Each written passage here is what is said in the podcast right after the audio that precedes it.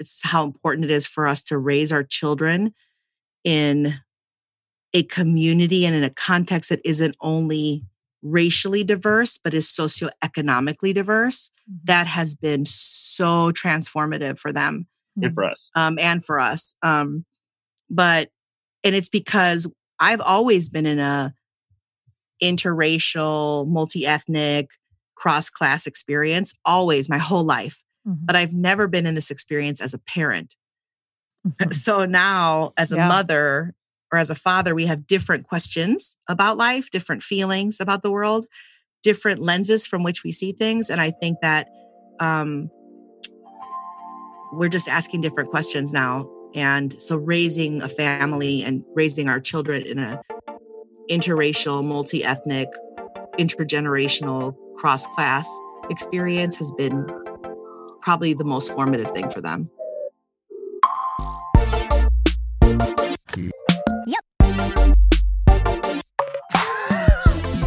You got to bring up our fight. I mean, I'm usually right, but that's cool. It's not going to happen. Never, no way. Let's go back. Don't share that story. Hang on. Did I go too fast? You just jumped to purpose, which is you. You're a visionary. I see your connection here. Love or work. Welcome to the Lover Work Podcast. This is your boy, Jeff. Oh, my boy. And I'm Andre. No, you can say like, this is your girl, Andre. Oh, this is your girl, Andre. Maybe we should try that again. Here we go. Welcome to the Lover Work Podcast. This is your boy, Jeff. And this is your girl, Dre. What do you think about that? I don't know. I do like the Dre. That is my nickname. What do you think about the Dre. That? I feel like it sticks. We should go with it. We're here. Oh my goodness. That was a horrible intro. Dre is here in the house. Let's talk about who we're interviewing today. So good. This is a really, really good one. We are interviewing Sandra and Carl Van Opstal. Sandra is the executive director and co-founder of Chasing Justice, which is a guide for people who want to live a lifestyle of justice. And Carl, well, he describes himself as a nerdy white guy from Wisconsin. No, he didn't describe it. She described him in that way. And he kind of owns it, though. He does own it. I mean, all right, Jeff, what should we be listening for? That's so funny. The first thing, the wing woman. Mm-hmm. Number 2, TOWG. Better listen to see what that means. Yeah, you'll hear. And number 3, we're going to learn all about cross-cultural marriage. Yes. So here we go. Here is Sandra and Carl. I feel very strongly I have to take the lead in this one because Sandra she forgets some of the details. So let's do it. We knew each other. We were both involved in a college organization called InterVarsity in different chapters. We went to school in different states. But we ended up going to the same church. And she was one time singing. Sandra's a worship leader at the church. So she was singing and talking about how, God's got to be doing something in my life because I'm over 30, I'm Latino and single. So my family's kind of like, what's up? And, when an attractive woman who has a beautiful voice announces to the church, that she's single, there's like flashing lights that go off, in your head. Unfortunately, other people picked up on this and I kind of missed my cue, but that didn't work out so well. And so then I had an opportunity to step in. And I said, I took her on a date. She actually thought, I liked this other girl and she was going as my wingman. It was like a double date? Yeah, no, she was performing at an art show at Columbia College here in Chicago. And I'm like, hey, some friends are going, you want to go? And she's like, oh, I think Carl likes her. I'm going to go with him just to help him out. And then I invited her out to dinner afterwards without, this other girl or anybody else, of her friends who was there. And I was just very direct with her. I said, hey, I'm interested in you. What do you think about that? Yeah, I think some context is needed for that story. That's why it should have been me that went first. We're still arguing about it 15 years later. But okay, so Carl's 7 years younger than me.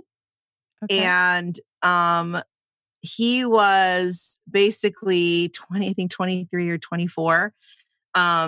And I was like 30 hitting 31, So I'm like, I got stuff to do. I got a world to save. I got a revolution to start. Like, I'm not messing around. And boy, it really would have been fun to have a spouse. But, at this point, I got stuff to do, so I can't really be waiting around for anyone. And I had this one woman in this particular church I was going to, which is very, not a place I'd be at now, but, you know, kind of very, I don't know, whatever. So she said to me, you know, like, if you want a man, if you want to have the time to meet someone or whatever, you're going to have to slow down. You know, you're going to have to create some space in your life. And I was like, if there's going to be a man out there for me, then he's going to have to learn to catch up. That was my answer. So he's, you know, he's 7 years younger than me. He's basically a nerdy IT white guy from Wisconsin.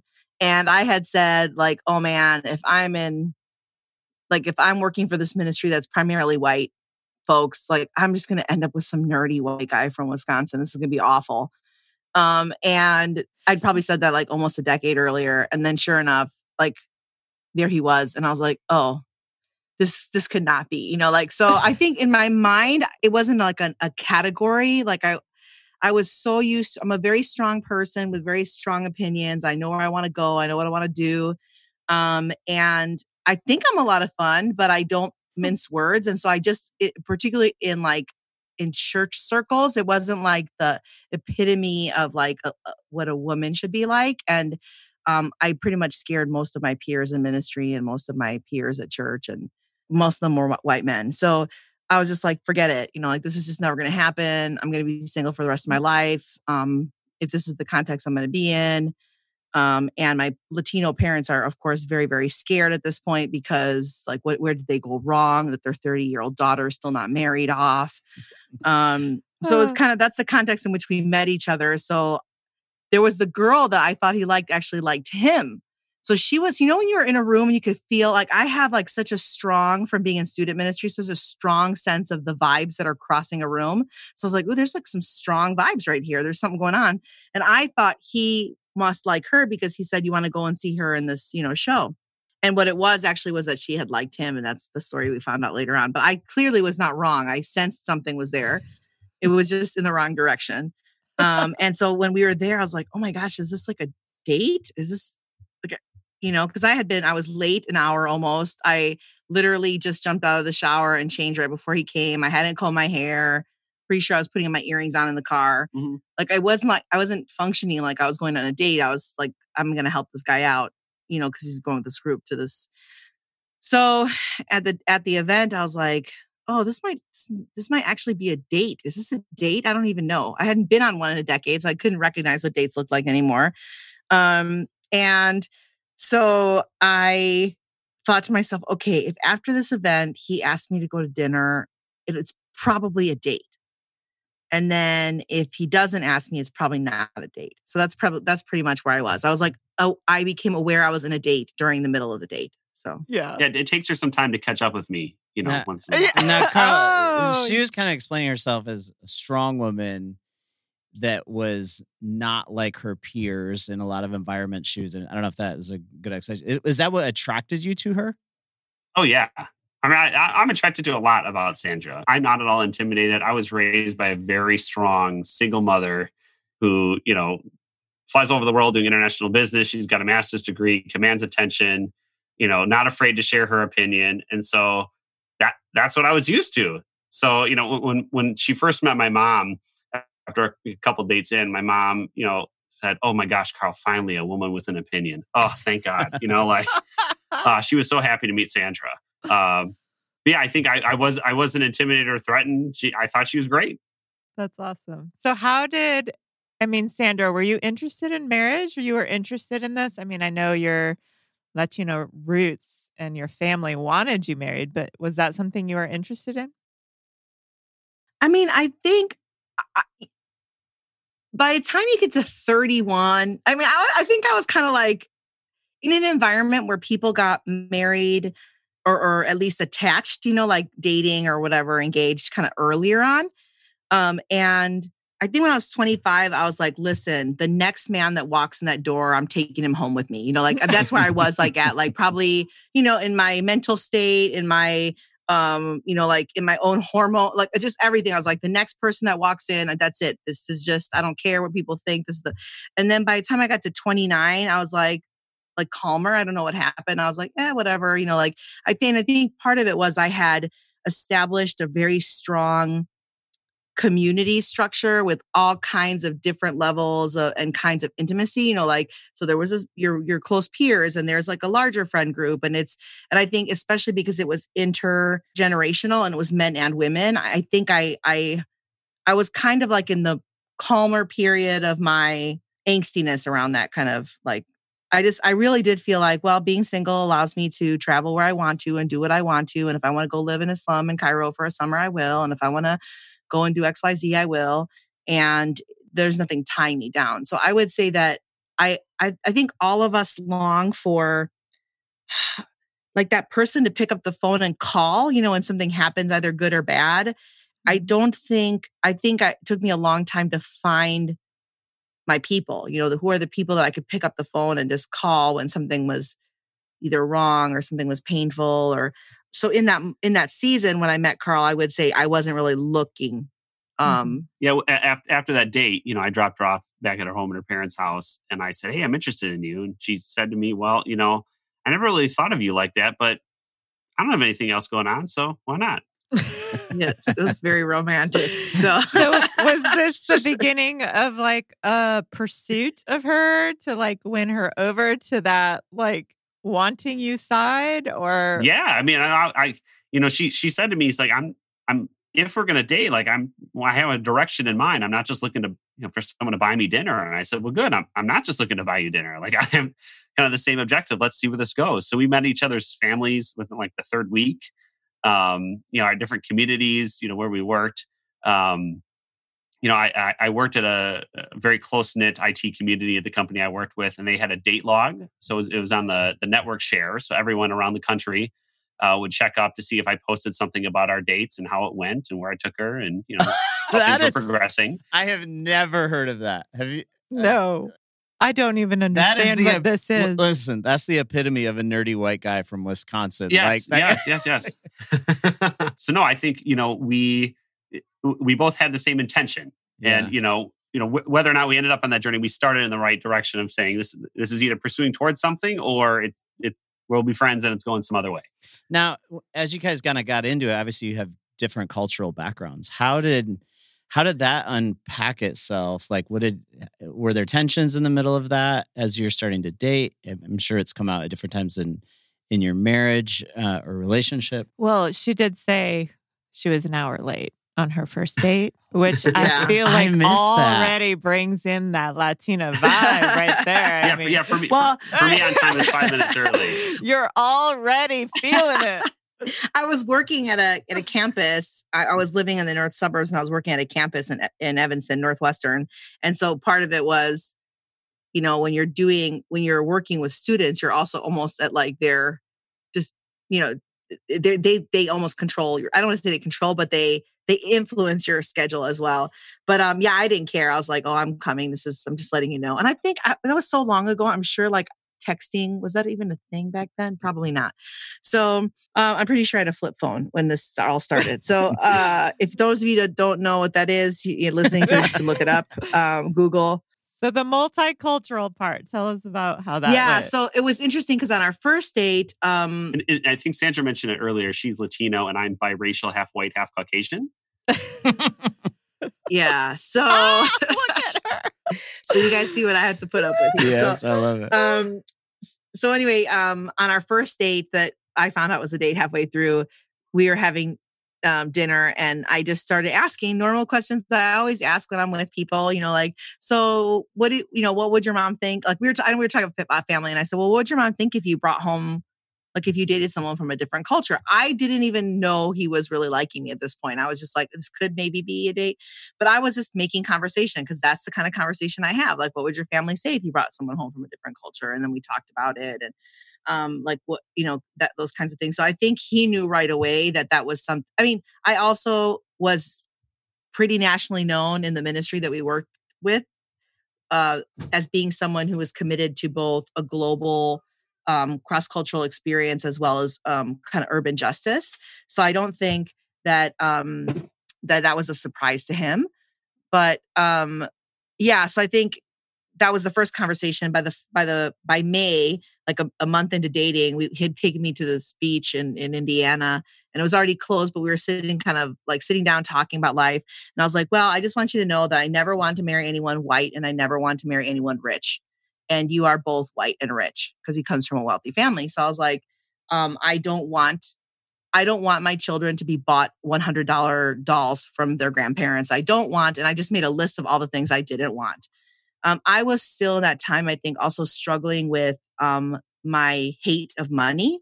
Like, I just couldn't reconcile. I couldn't put together how there could be people with so much wealth in a context with people with so much poverty, and that anything resembling luxury would be appropriate in any way, both from my own experience and the diversity within my extended family. So that's what I said to him. Basically, I was like, "This is like a problem for me, and so you need to know this now." Basically, so we're in a month into dating, and we're already having like pretty strong discussions around. And then right around then, one time we had gone out, and he was like, "Is it going to be a problem for you?" We're both very direct. So he's like, is it going to be a problem for you that you have to be like my tutor on issues of race? Because I had been like running these programs, like writing on race and equity, writing on cross-cultural things, leading urban programs, working with hundreds of students, basically speaking on the topic. So he's like, is it going to be a problem that you're constantly like having to refer me to books and kind of tutoring me? And I was like, well, if I'm going to have to be and also there's an age difference. So it's like, and so culture, age, class. Yeah. So he's like, is this going to be an issue? And I said, if I have to be your tutor on everything, it will be a very big issue. But if this is just a topic that you have not had exposure to, or that you don't really understand of the many topics that we will like discuss and, find a mutual, pathway forward, then I don't mind that. That's fine. Do you feel like in response to that, especially like you talked about, you just brought up a whole bunch of things all at once, money, education of all the things, basically. 15 years later, are there things that you see differently on in the midst of those conversations? And partially just because of upbringing and background and storyline. And has that become a constant thing? Are you okay with that? Or I asked like four questions all in one. Sorry about that. No, so what we tell people is that because we were so different in so many ways, I think the one similarity that was kind of bank for us is that we both communicate pretty directly. But we were so different in so many ways that we were engaged for 9 months and we dated for 9 months. And the 9 months of dating was like a fight every day. Like there was some kind of disagreement or argument or confusion or, whatever, clarification around something, just because there was so much we were sorting through individually and then trying to come together, with different perspectives in all these areas and communicate well and figure this out. We had a mentor who told us that, when you get married, it's not 50% of one and 50% of another becoming one. It's 100% because you're a whole person, whether or not you're married, and another whole person becoming a new whole person. So you're going to start to look more alike just because you're merging together with your lives. And so I think there's a lot of areas where we've come to understand each other differently on, where we've kind of corrected ourselves like, oh, I see why you're coming with that perspective. And then having the shared experience as spouses, it's no longer me having an experience and telling Sandra about it. We're living it together because our entire lives are shared. So now you have kids. You have 2 children. Is that right? Yes. Okay. And what's their ages? They're both 5. Both? They're twins? So there's a story behind that. Yeah. So we have a biological son and a foster son. Okay. And our foster son, soon to be adoptive son, Lord willing, once the courts open back up after COVID, is 2 days younger than our biological son. Wow. So we have kind of surprise twins, halfway through their lives. That's amazing. Yeah. So now you are raising biracial children. Is that right? Yes. We're raising our birth son, who is, Latino, Polish, and then we're raising our adoptive son who is African-American and white. And we're doing that in a neighborhood that is primarily Black and brown. So, and in a community that's primarily Black and brown. So we're navigating all the things about how do we understand what we have brought to this family, and then how do we create an openness in our family to bring in what all of our family members will need.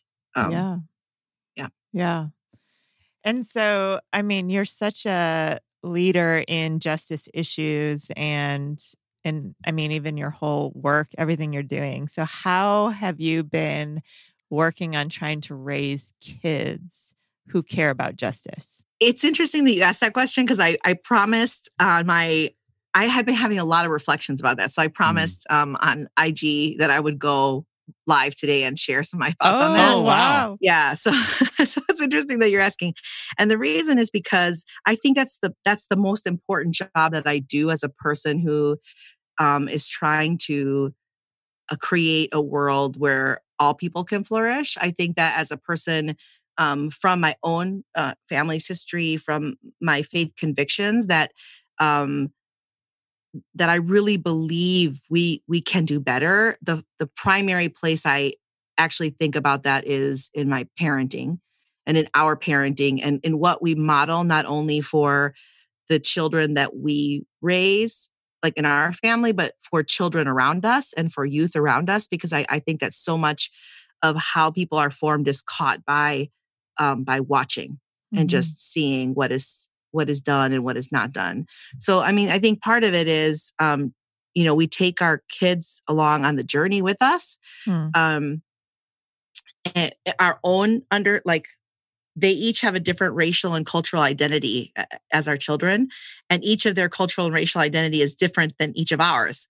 So part of that is giving them the space and allowing them to ask questions around racial and cultural identity and not shutting them down. So I grew up in a world where if you said, "Oh, look at that beautiful Black woman in the store," like, "Mom, look at her," your mom would be like, "Don't say that," like, "What did you say that was wrong?" Nothing.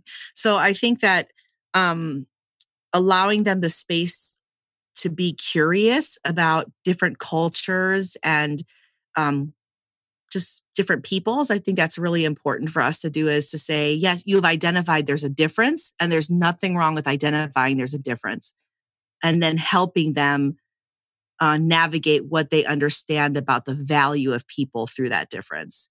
Another thing is I read an article pretty recently, like in the last 6 months or so, that talked about how the last generation of parents spent so much time helping their kids be successful that they forgot how to teach their children to be kind. And that's really struck me. And I thought, that's the most important thing, is for your children to be kind, for them to be good, not at what they do, but in who they are becoming and who they see others becoming. So I try to really work with our, things happen around the house all the time. So I'm like, I asked them, was that kind? Was that a kind thing to do?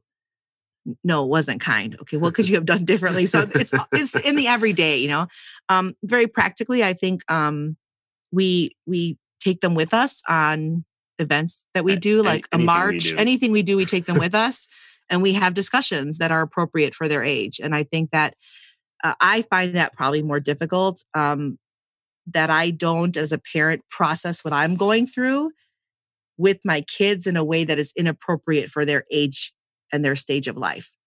I think actually that's the biggest warning I would give parents that are trying to raise children that care about issues of justice, is that we don't project our angst onto our children, because they're not developmentally in the space to handle the level of angst that we go through. Yeah. We want to inform them. We want to pray with them, grieve with them, name the things. But I do believe that if we're not careful, we could either make children incredibly anxious, or they'll just say, "Well, my parents are too, they're just too much. They're extra, we don't need to," and they'll actually just turn away from the message that we have. So, and I definitely think I'm a mother that could be extra. So I just, if I want to cry or scream about something at a level that I need to, I just take it to my room and do it in my room. And then when I talk to them about it, I share with them at a level that they're ready to hear with their little hearts. And so that's one of the things. And then the other thing is just, the other thing I could think of is just it's how important it is for us to raise our children in a community and in a context that isn't only racially diverse, but is socioeconomically diverse. That has been so transformative for them. And for us. And it's because I've always been in a interracial, multi-ethnic, cross-class experience, always, my whole life. But I've never been in this experience as a parent. So now as a mother or as a father, we have different questions about life, different feelings about the world, different lenses from which we see things. And I think that we're just asking different questions now. And so raising a family and raising our children in a interracial, multi-ethnic, intergenerational, cross-class experience has been probably the most formative thing for them. Yeah, I think of two experiences I'm grateful for that kind of helped shape our understanding of this. Is one is Sandra and I were doing a training in Mexico. I think she was doing the training. I think I was just around. And was it Sal Cruz? I can't remember who it was, but a question all these kind of justice community development leaders were asking him. This mentor is a Mexican leader in a community that was pretty much a garbage slum in Mexico, and they said, how do you kind of guard your family and your work? And he was confused. He didn't understand the question. So they asked it again and he's still confused. He's bilingual. So he's like, can you ask it in Spanish? Like maybe there's some kind of translation issue. And the people coming from North America were asking a question pretty much like, how do you do the ministry of this hard cross-cultural justice-related work and still protect your family? And he's like, I don't even think I understand the question. Like my family and my work, they're together. Like there's no separation. Like we live in this community. They're around everything all the time. And so I think having me understand that there does not have to be, in some ways, nor should there be, a dichotomy between kind of the justice community development work that we do and the raising of our family. They need to be integrated.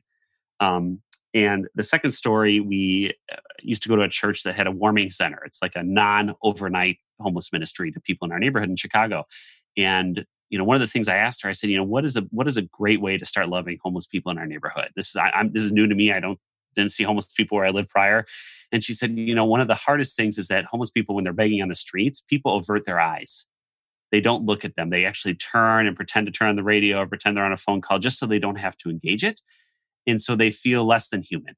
So even if you don't have any money, you have no cash, everything's credit card, whatever, you can at least roll down the window and say, hey, I don't have anything, but what's your name? And usually what we've learned is we keep gift cards, something like in our cars or cash, just so we have something to give. We ask them their name. And I remember one time I gave money to someone, the light was about to turn green, so I'm in a hurry. And my son says, but Papa, you didn't ask his name. And so it was a realization for me, like, oh, wow, like our kids are paying attention to what we're doing. And that matters. And so I'm grateful for the fact that we've had community members who have walked this journey with us, who can help encourage us to do the right thing and to model it for our kids.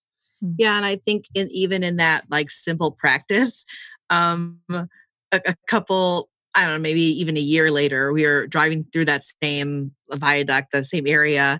And I was in the car and I was doing whatever I was doing in the front seat. And then all of a sudden I realized my son had rolled down the window in the back. And he had stuck out his hand from the window and he's like, hey. And he's like, hey, hi, I'm Justo. What's your name? And the guy's like, I'm Bob. And he's like, hey, Bob, I'm Justo. This is my brother, Terry. And that's my mom, Sandra.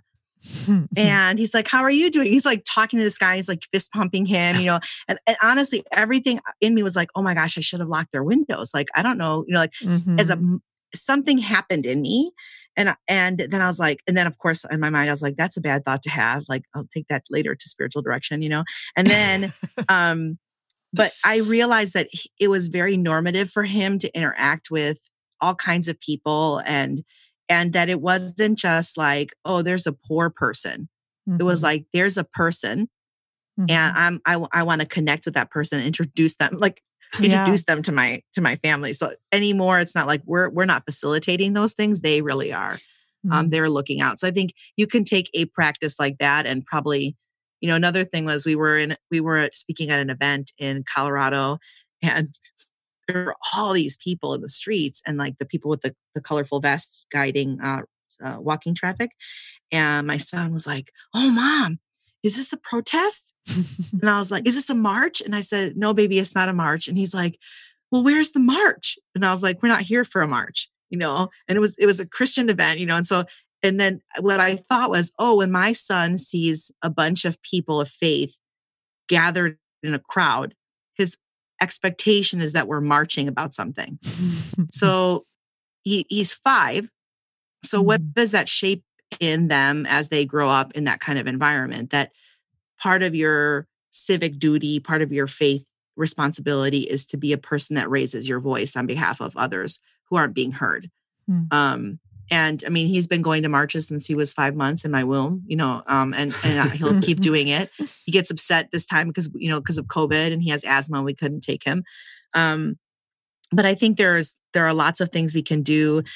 I think part of it, the way I think about it for anyone, not just our kids, but for any of us informing that is that we form a lifestyle of justice. Like we form an integrated lifestyle of justice, not just justice is about tweeting or speaking or using words, or justice is about who I'm in proximity with, or justice is about how I spend my money. Because I think all of those things are, it's about where you shop, it's about how you spend your money, it's about how you share. And so we try in the area of like finances, in the area of relationships, in the area of how we use our voice, why we chose to live where we live. All those things I think we're attempting. We don't have the answers, but we're just attempting to live our convictions around flourishing for neighbor in a way that is integrated. I want to dig down on a couple things that you mentioned. First, you were talking about as you are raising your kids. This is what I wrote down that you said. How do we understand what we have brought into this family? I think is the quote that I wrote down. I think that's an interesting place to start. I'd love for you to unpack that a little bit. Like before you start educating your kids, understanding who you are and your history, right? Is that, unpack that for us. I think for me, it means understanding, like I come to a relationship or to a family with a set of values that are generationally ingrained. They're like, how do you raise a child? Who gets to decide where they go to school? Just you and your spouse, or your whole family? Because that's what we do. You know, like everybody weighs in. When my niece went away to college a year ago, it was like, well, all the uncles and aunts had an opinion, you know? And part of that is because we share in the raising of a child. We share in the financial burden of a child, you know, like whatever that the cost of that is. So there are very tangible ways that we're connected.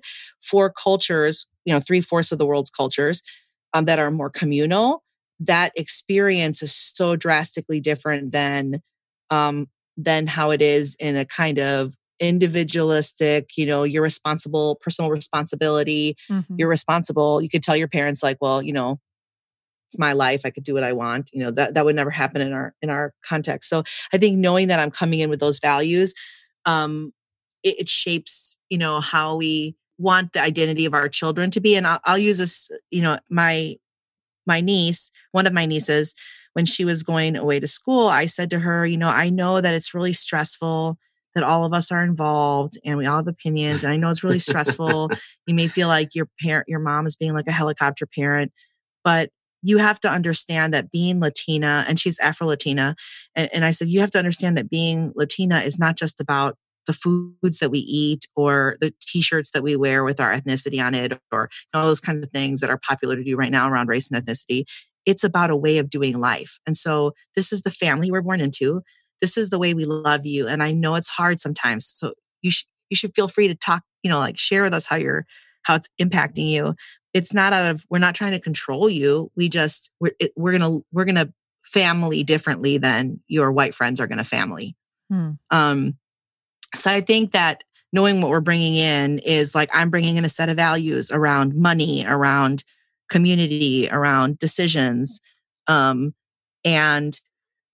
I'm also coming in with my own identity baggage. So as a white presenting Latina, who was navigating a very white suburban upbringing, there are certain things that happen for me that trigger me. And I was Spanish speaking before I was English speaking. So there's all these things I come with to my relationship, which has caused a lot of problems, actually, a lot of tension in our marriage. And there are things that I come with too as a parent. And now I'm raising a child who is clearly white presenting, Latino. But he's going to have his own little journey in a mostly Black and brown neighborhood. So whatever that journey is going to be, it's going to be different than mine. And I have to help him navigate both his racial identity and privilege and his cultural identity and the disconnects he might feel with the larger white, American society. So yeah, I think if you just know what you're bringing in, you can be able to navigate it. Yeah. And as I mentioned before, I'm white and I've been white my whole life. So I'm like really, really, really good at being white. Mm-hmm. And even when I'm not, I represent something, in our broader community. I'm often TOWG, the only white guy. And so that has impact that represents something, whether or not I'm intending it. And so, recognizing that and how that's impacting our relationships and our kids' relationships and stuff is very important. You were referring earlier, when you guys are dating, you're like, I don't want... In short, you don't want what he was bringing to the table in some aspect. Oh no, I did not want it. So then how do you mesh that? Yeah, how does that... How do you mesh? Because that probably has to keep coming out, right? I mean, part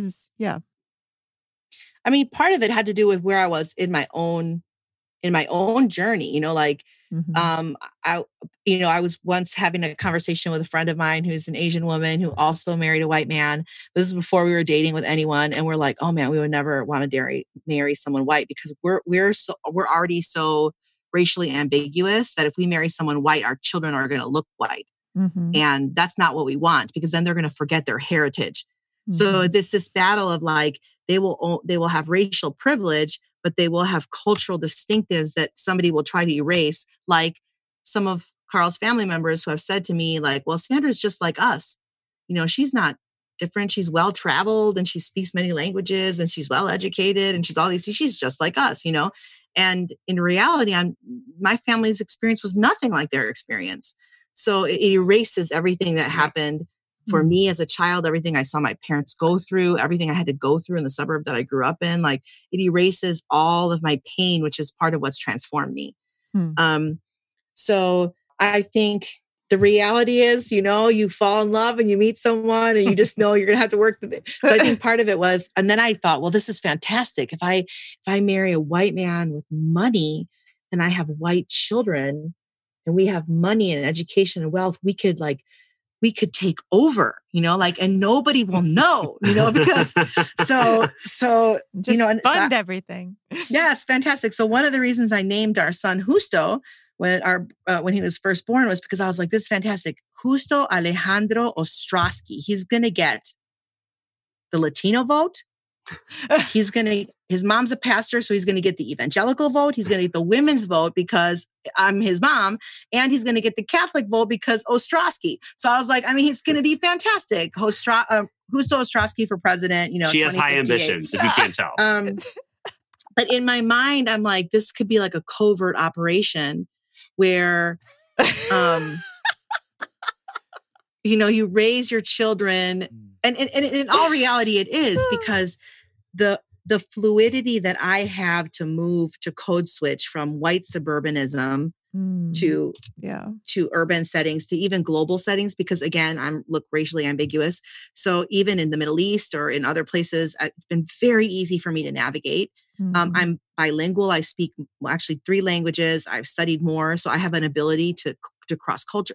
All those things, I feel like they weren't on accident. And even though they were painful, with my background and my struggle and the things that I see from my location always being so incredibly different than Carl's, And with Carl's background and his giftings and his personality and his generational wealth, I just feel like, oh, we could do something, you know, like, it feels like secret weapons, you know? Yeah. I can't wait. Who's still for president? Yes. It's interesting hearing you talk about this. I mean, my story resonates very much with Carl's story. But what's interesting... You're a good-looking white guy from Wisconsin? I had no idea. Michigan. But not that far off. No. Oh, close. Yeah. But Andre, it's interesting. You guys don't know her that well, but she was born in Bolivia. Spanish is my first language. Yes. I'm a white presenting Latina. Just kidding. I'm white. That has Latina all in her blood. And Dutch in her blood also. You know, so it's like this funny, like people don't, when we first got married, her mother made me read this book called Third Culture Kids to understand her background, and which is a very unique storyline that's not common, honestly. So it's interesting hearing a lot of the cultural tensions you guys have wrestled through. And ours hit a lot in our dating relationship. Literally every single one that you said. Yeah. So anyway, it's interesting hearing. Yeah, it's interesting because there's a lot of books that deal with, I think, there's not a lot. There are some books that deal really well with cross-cultural tension, and there are some books that deal really well with interracial marriage. And we've done a lot of counseling, premarital, couples, groups counseling for folks that are interracially married, cross-culturally married, same kind of situation as yourself, where it's a different culture, but same ethnic heritage and same kind of, you know. So I think what's interesting is to find an ability for us as a couple to say all of these things are in place, and our family is many different races, many different cultures, our extended family, many different socioeconomic locations. So how can we learn how to understand how our location has shaped us? And so an example would be like, my father is Argentine specifically. My mother is Colombian. Well, Argentine and Colombian cultures are incredibly different. Mm-hmm. But with my father's Argentineness, with his conspiracy theories and more socialist perspectives and all those kinds of things, it raised me a certain way to think about, gave me a certain critique on government, on all these different things. I'm an 8 on the Enneagram, an 8 with a 7 wing. I'm an ENFP, which means I'm a highly relational, highly intuitive, you know, kind of futuristic thinking person. And Carl is, you know, a white guy from a family of educated, wealthy folks who grew up, and he has his own immigration, you know, his family's on his Polish side, but he's an ESTJ on the Myers-Briggs. So he thinks in spreadsheets and projects, and he's a 1 on the Enneagram. So he's like trying to be the good kid, and I'm trying to tell everybody F you all the time. So like we're total opposites, you know? So I think in our relation, you have another 1 and 8 together. Unusual. Yes. Yeah. So all those things make it for a relationship in which we're always saying there are going to be differences pretty much on every single thing we encounter. Yeah. I walk into a conference, a room, a space, and I'm thinking, who can I trust? Who will actually hear me? Will my voice matter? What kind of therapy will I need when I leave this space? And Carl walks into a room thinking, this is fun. Everyone should like me. I'm a likable guy. Because his experience and his personality are different than mine. So I think, you know, oh my gosh, The Inclusion Paradox. It's a book on cross-cultural collaboration in the workplace. I forgot the Andres Tapia. He writes about how like people of color, when they encounter differences in the workplace, they actually lean into the difference because they assume that difference is going to be there. So they literally almost in their posture lean into the difference.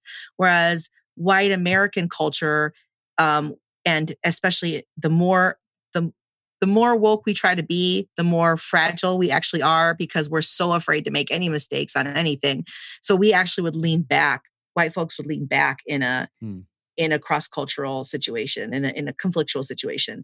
And the person of color continues to lean forward and the white person continues to lean back until you're literally pushing them across the room.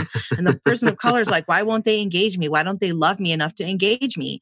And the white person's just like, oh my gosh, maybe if I just like lean back a little bit more, they won't notice that, you know, this is happening. So he writes, the whole book is fantastic, but I think that's kind of what we've tried to avoid doing in our marriage is, you know, if we're going to lean forward, we're trying to make a commitment not to lean back. Or lean back enough for that person to say what they need to say and then turn it around. So it's more like we're trying to dance. We're just trying to say, okay, I'm going to leave you this spot. But, you know, it's hard. And I think if you expect there to be differences, then you can find a way forward. But if you want to ignore the differences that are there, whether in personality, socioeconomics, racial, cultural, then you really will never get anywhere because you haven't acknowledged the very thing that's causing the problem. So in the midst of all this, there's like, your family's a great example of this because you're in the process of adopting another culture into the midst of your family. And so it's creating a, I don't know if you would determine transcultural family, or I don't know what term you might use. Multicultural family. Is that ultimately better? You know, like how do you walk forward in a way where there's a deeper understanding of all the cultures, or is it forming a new shape of a culture that is called your new family? Yeah, you know, I think one thing Sandra says often is you can't apologize for who you are because so much of who you are is just genetic and from your family, from your culture, from your social location, and you couldn't control most of that. You know, for the first couple of decades of your life, at least, and even later in life, there's still stuff that you can't change. So I think there's, you know, I wouldn't say anything is better because whoever, you know, God has made you to be, whoever you are, all those kind of workings of your life, that's who you are. So in every part of us, there are things that need to be celebrated and are good. And there are parts of us that need to be corrected and molded into something different. And so I think, you know, for us, that's a constant journey for us. I think one of the strengths we have is that being in our community, we have lots of people we can go to for questions because they've done this before, you know, even, you know, for many generations in some case. And so understanding ethnic identity development, you know, cultural development, one of Sandra's Twitter friends, she just said, listen, if you're going to adopt a child who's Black, you have to make him a sweet potato pie. Like that's just, it's unacceptable. If you don't, you are depriving him of his cultural heritage. You know, if you don't do that. So it's hearing those things and recognizing, okay, I like to bake. I've never made one of those, but I got to get cracking. And I think on the also maybe, I don't want to say, well, yes, it is more serious. On the more serious, yes, more uncomfortable side, we have to recognize that we live in a racialized world. And so regardless of what your family looks like, you know, that doesn't give you a ticket for anything, you know, like, we live in a racialized world. And Michael Emerson, who's a sociologist in Divided by Faith, says living in a racialized world means that a racialized world is a world in which race matters for life experiences, life opportunities, and relationships. And that is the reality of the world that we live in. And so I could be whatever culture I am. Our son, Terry, whose dad is like, who's African-American, a very dark Black man, his mother's white. Terry is the same color as our son. The same exact color. Now he might have curlier hair, different features, you know, like we don't know what he's going to look like when he grows up, but it's not that he could be, I don't think he'll be white passing, but he could be like, I don't know, Puerto Rican. I mean, who knows what people will think he is. But the reality is he comes from a history and a legacy that's important for him to know. It's important for him to see himself as a part of the Black community. It's important for him to advocate for the Black community because he will be probably in some spaces more accepted.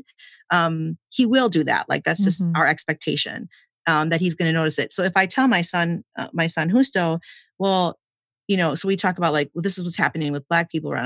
I said, I'll ask him, well, who do you know that's Black? And he's like, he names off all our neighbors that live upstairs. He names off people at church. And then I say, and Terry. And then he's like, Terry's not Black. You know, and he kind of laughs. I'm like, yes, Terry's Black. And so it's a part of their orienting themselves, not only in their own cultural richness, but in the heritage that we have inherited in this country of being a racialized country. Mm. So it very much matters to me as a parent of a Black son that he understand his Blackness regardless of his hue, and that he engage in what it means to be an advocate for his community in that. Mm. And I think that the relationships are the things that have most impacted us. So a friend of ours told us, like, oh, she's married to an Asian man. She said, one of my family members has never seen an Asian, like a non-white person before, like a small child. So the minute they saw my husband, they were like scared because they had never seen an Asian person in the flesh. And so we started talking about how much the fact that our family and our children are growing up in a multiracial environment, how impactful that is for them. But it's not enough just to raise them there. We have to interpret for them. We have to ask questions to them, and we have to create spaces where we can actually navigate the reality of our racialized environment. So whether that's reading children's books to them, I think because my location is as a vocational is as a pastor and as a faith advocate, is that we do that even as we read scripture, that we are not just like ignoring the fact that Moses and his brother were from different ethnic groups, or that, Ruth and Naomi were from different ethnic groups, or that Esther was actually white presenting, like we talk about all that, and that it's important for them to see that their faith heritage is actually incredibly diverse and very brown, because it's not what they're receiving in the little booklets that they're getting in their, in their faith experience. So I think the racialized part is more important to how we're navigating our family. Because again, in our extended family, like cousins, all the cousins, they go from like blondest hair to crystal blue eyes, all the way to very dark skin and very curly hair. So all of us are there in this interracial, but Latina mixture cultural reality. Let me end with our final question. And it's the question we ask every couple that we interview and kind of the foundation of this project. Is it possible to change the world, stay in love, and raise a healthy family? It's super hard. It is. So just anybody listening, you're signing up for something hard just to prepare you for it. There's the weightiness of all of those things in your emotional health, in your, relationships at school, church, family, whatever. It takes a lot out. There's a lot of withdrawals for all of those things. So as you prepare your life, and not all things are controlled by us, we know as humans, but as you prepare for what you can, one of the wisest things one of Sandra's mentors has said as a mentor couple, they said, we didn't have kids for the first several years of our marriage, and we made a lot of deposits into our relationship. And ever since we had kids, we've been making a lot of withdrawals. Mm-hmm. So I guess as you think about ways, what's helpful for us is thinking about ways to make deposits. Like, where are we not just catching up for the day and not just making sure the kids have food and, get off to school or whatever, but what ways are we depositing into each other's experiences? Because there's so much demand, all around us in various areas. And some of the ways that we do that is we have we see a marriage, like a therapist together, because even we didn't sense there was we didn't sense there was like a problem, but we were like, there are always problems. So let's get a baseline situation here on what's happening. And we just enjoy it so much that we still go about once a month or once every 6 weeks just to check in and see if we're communicating well and how we could be better.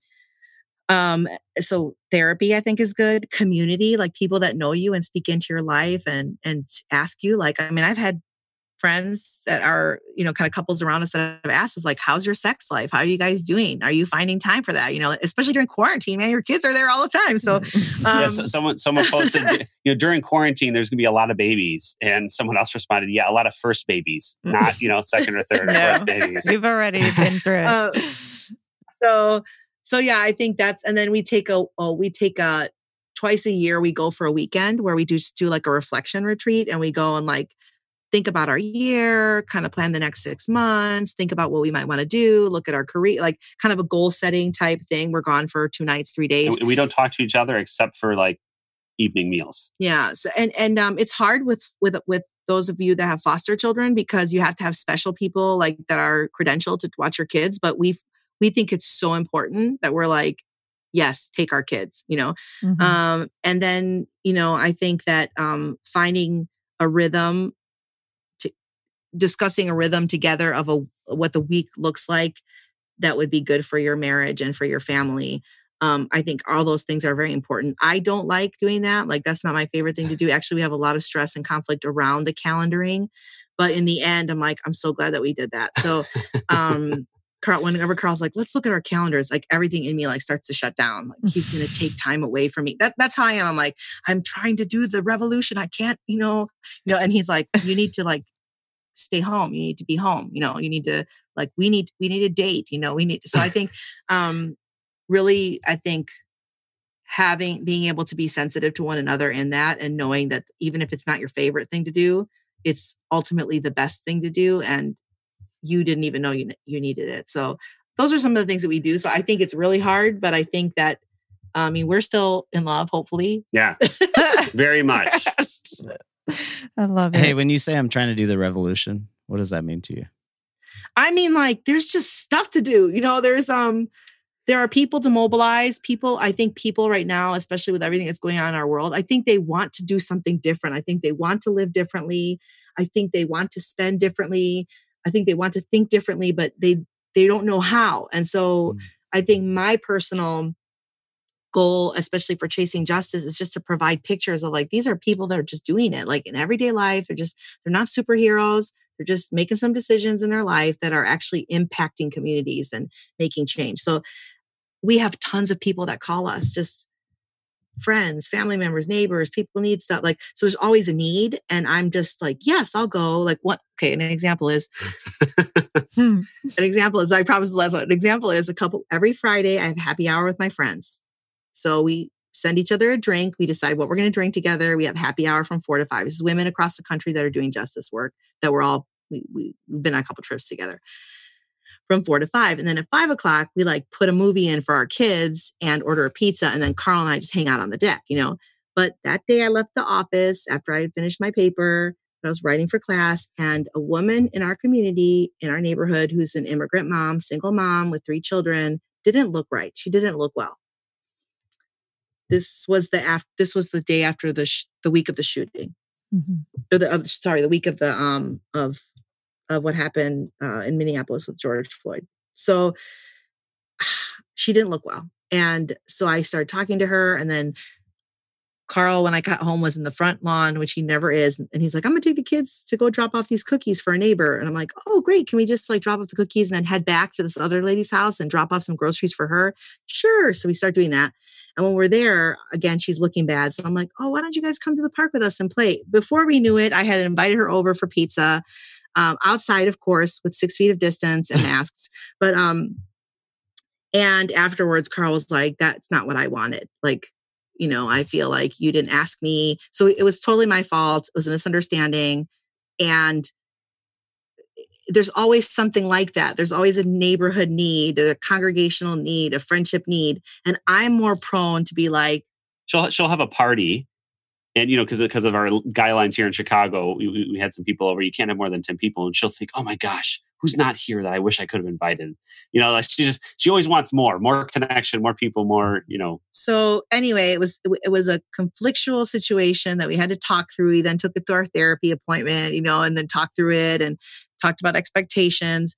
But there are very simple things that happen like that over and over on both ends, you know, with many different examples, but where if your desire is to see transformation on a community and national level, the need is always going to be present. And so you have to just say, that need will be there tomorrow. Mm-hmm. And my spouse may not be if I keep this up, you know? Mm-hmm.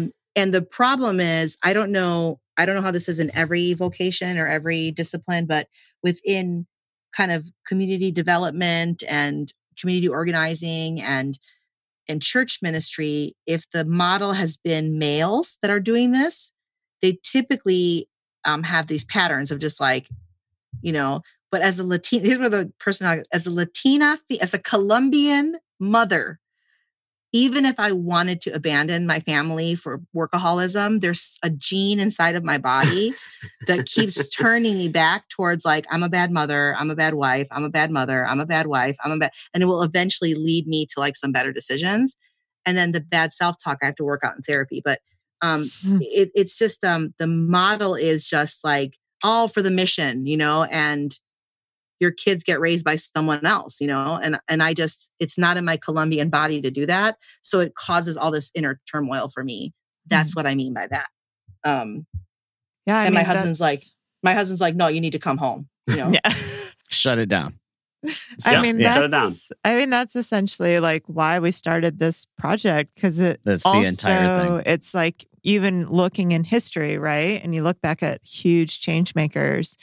And yeah, they like revolutionized our world. But then you look at their families and you're like, and what happened? You know, there's your family or there's your wife that's gone or, and so we've just been trying to like, see, is that really, really possible?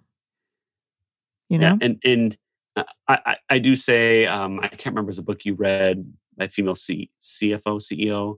That was thinking, you know, people ask you like, oh, can you have a family? What's it? Lean in. Yeah. Can you have a family? Can you have your job? Can you have all the things? And she said, no. Yeah. Like, you can't do all the things to the extent that you want to do them. There's just not enough time in a day and not enough capacity in anybody. And Sandra's a very high capacity person, but in anybody, there's not enough to do all the things. So where are you willing to cut kind of in what area, but still pursue the goals that you're looking to pursue? Yeah. And that's why the relationship is very important because, again, I think there's engendered expectations for women to just kind of put up with it. And in our case, it's me that's the driver and him that's the one that's like, so I'm always like, thank God my husband's a direct white man, because if he wasn't, I would be like unhealthy and probably wouldn't be married by now. Plowing through. He's just like, yeah, he's like, oh, those are 8 great invitations. Which 2 would you like to pick? You know, which 2 would you like to pick? Because you can't get you can't be in a doctoral program and be a pastor and run Chasing Justice and do, and you still have to be a mother and a wife. So what are you going to give up? Let's put the Post-its on the wall, you know, like, so, and the thing is, I know he's for me. Like he's not jealous. He's right. for me. But he's for all of us. And so he's like, I want you to do the best thing that you're supposed to be doing. So let's just do a flow chart and figure this thing out, you know, like, but if it wasn't for his insistent, like project management on my life, I think we definitely would not, I mean, it wouldn't be good.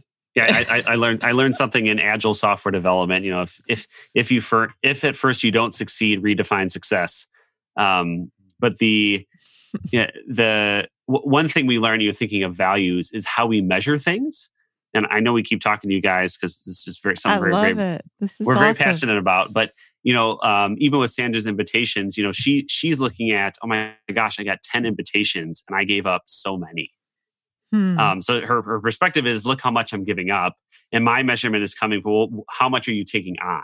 So even just in something small, like, you know, work tasks and kind of what we're signing up for, how we're looking at it is from 2 totally different perspectives. And so, you know, it took us some time to realize that and acknowledge, okay, how does it make you feel when I, you know, ask this? How does it make you feel when I say this, et cetera? Because you're looking at it, the same thing, just from 2 totally different perspectives. And because I am a woman of color, it took me a decade and a half to build my platform. Whereas a white man with less experience than me is already out there saying less things and getting more platform. That's just the reality of our racialized society. So I feel like, look, sir, Carl, I had to get 2 degrees and be in ministry for 2 decades for someone to actually take me seriously. So now that I get these invitations, I'm taking them, you know, I can't afford not to take them because I have, and none of that is true. Like, I mean, the pain is true, but the scarcity is not true. But I'm operating out of like, I've worked so hard. I've had to climb so hard. I've had to work so hard that someone with literally less experience and less knowledge and less credentials than me is being asked to speak on something they have no business speaking on just because they have a friend, you know, in a high place. And now I'm finally here and you want me to stay home? Mm-hmm. So there's all of those things that we talked about earlier. All those things are driving some of, which is why you have to look at what you're bringing into the relationship. And Carl has to understand that that's even if it's a lie and it's false, he needs to be sensitive to that pain that's operating in me. Yeah, because I that is not at all my experience. So there's nothing in me. I'm not a very intuitive person in general. And then there's no life experience that would lead me to understand like, oh, this is probably what's going on for her. Mm-hmm.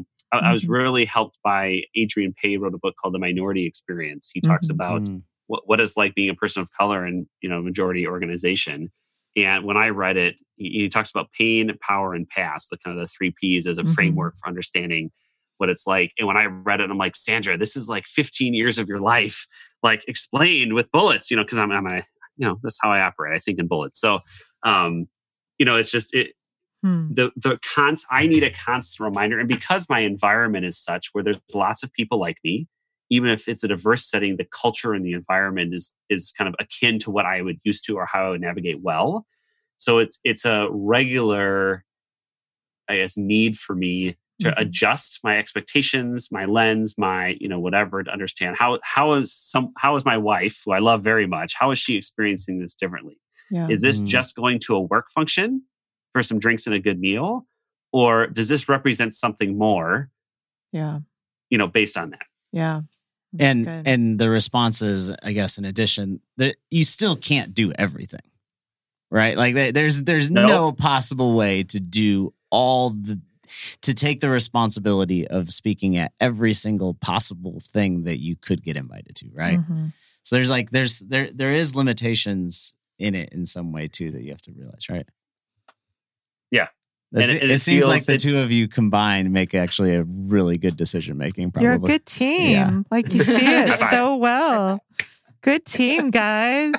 Good job. Thank you. Thank you. We're very grateful for many mentors in New York, in Seattle, in Chicago, and many in Uganda, and many other places that have kind of helped speak into our life and model things for us. We wouldn't be here without them. I don't know if I'm allowed to name drop on here, but there's just so many people I'd say thank you to. So. Yeah, that's great. And we really love. Really love. Yes. So we want to work. Not just like I do something nice for you, but like strong feeling love, like deep emotions, intensity, like the good kind of love.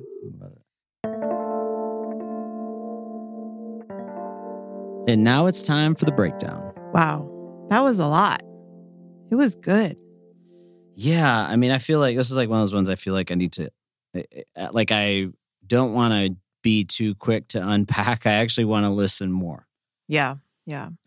I don't know. It had a lot of kind of similar themes to you and I's story in a bit, you know, as like when she talks about herself as a white presenting Latina, it's often how I feel very commonly too, even though I'm not fully, truly Latina, but there's just a lot of that cross-cultural part and the differences in their marriage that are very similar to ours and what we had to unpack in our first few years. Yes.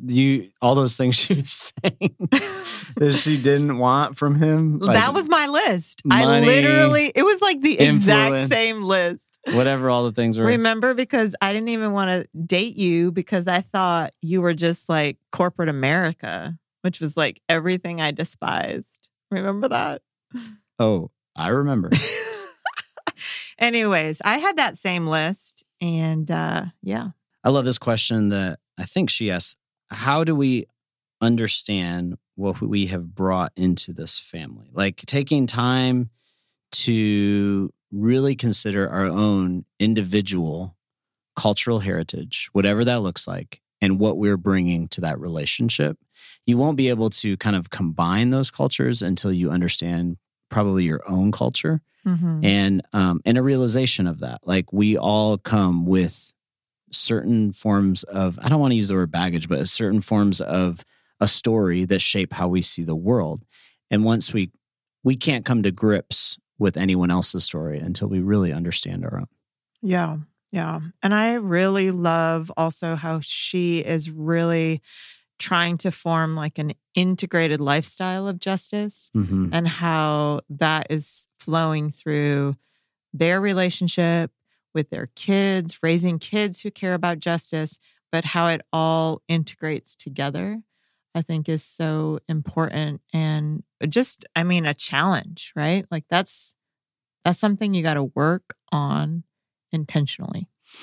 She referred to this idea of so much of kids, the things that the kids think and do and operate is caught by watching. And I think we all have friends that we have seen replicate their past generations. They saw something, they do it the same way. They haven't even taken the time to process what they think, believe, and determine what is true. And then we're replicating it again and again and again and again for generations. Mm. And I do believe we are in a moment right now where we have the opportunity to create and edit and cause a new story for our children. Mm-hmm. And it's not about what we teach them, it's about how we live. And they will catch that and they will replicate it. Yeah. Yeah. I think they're a great shining example of that. Like, how do we live in community with people different than us and actually shape what it means to be kind to our kids and operate in a different way. Yeah, and show that the flourishing of all humans matters, right? I mean, that's ultimately what we want our kids to see one day. And then that has to be shown through modeling. Yes. Yeah. Oh my goodness, it's so good. We could keep talking about this for a long, long time. But in this day, in this time, this podcast is important.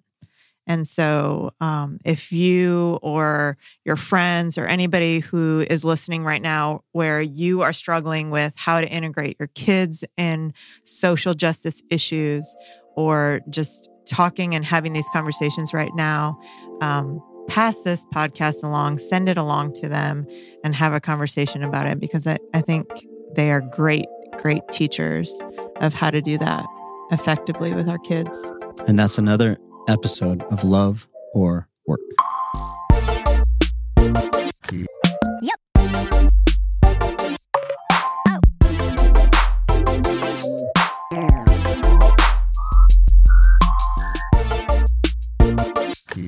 Yep.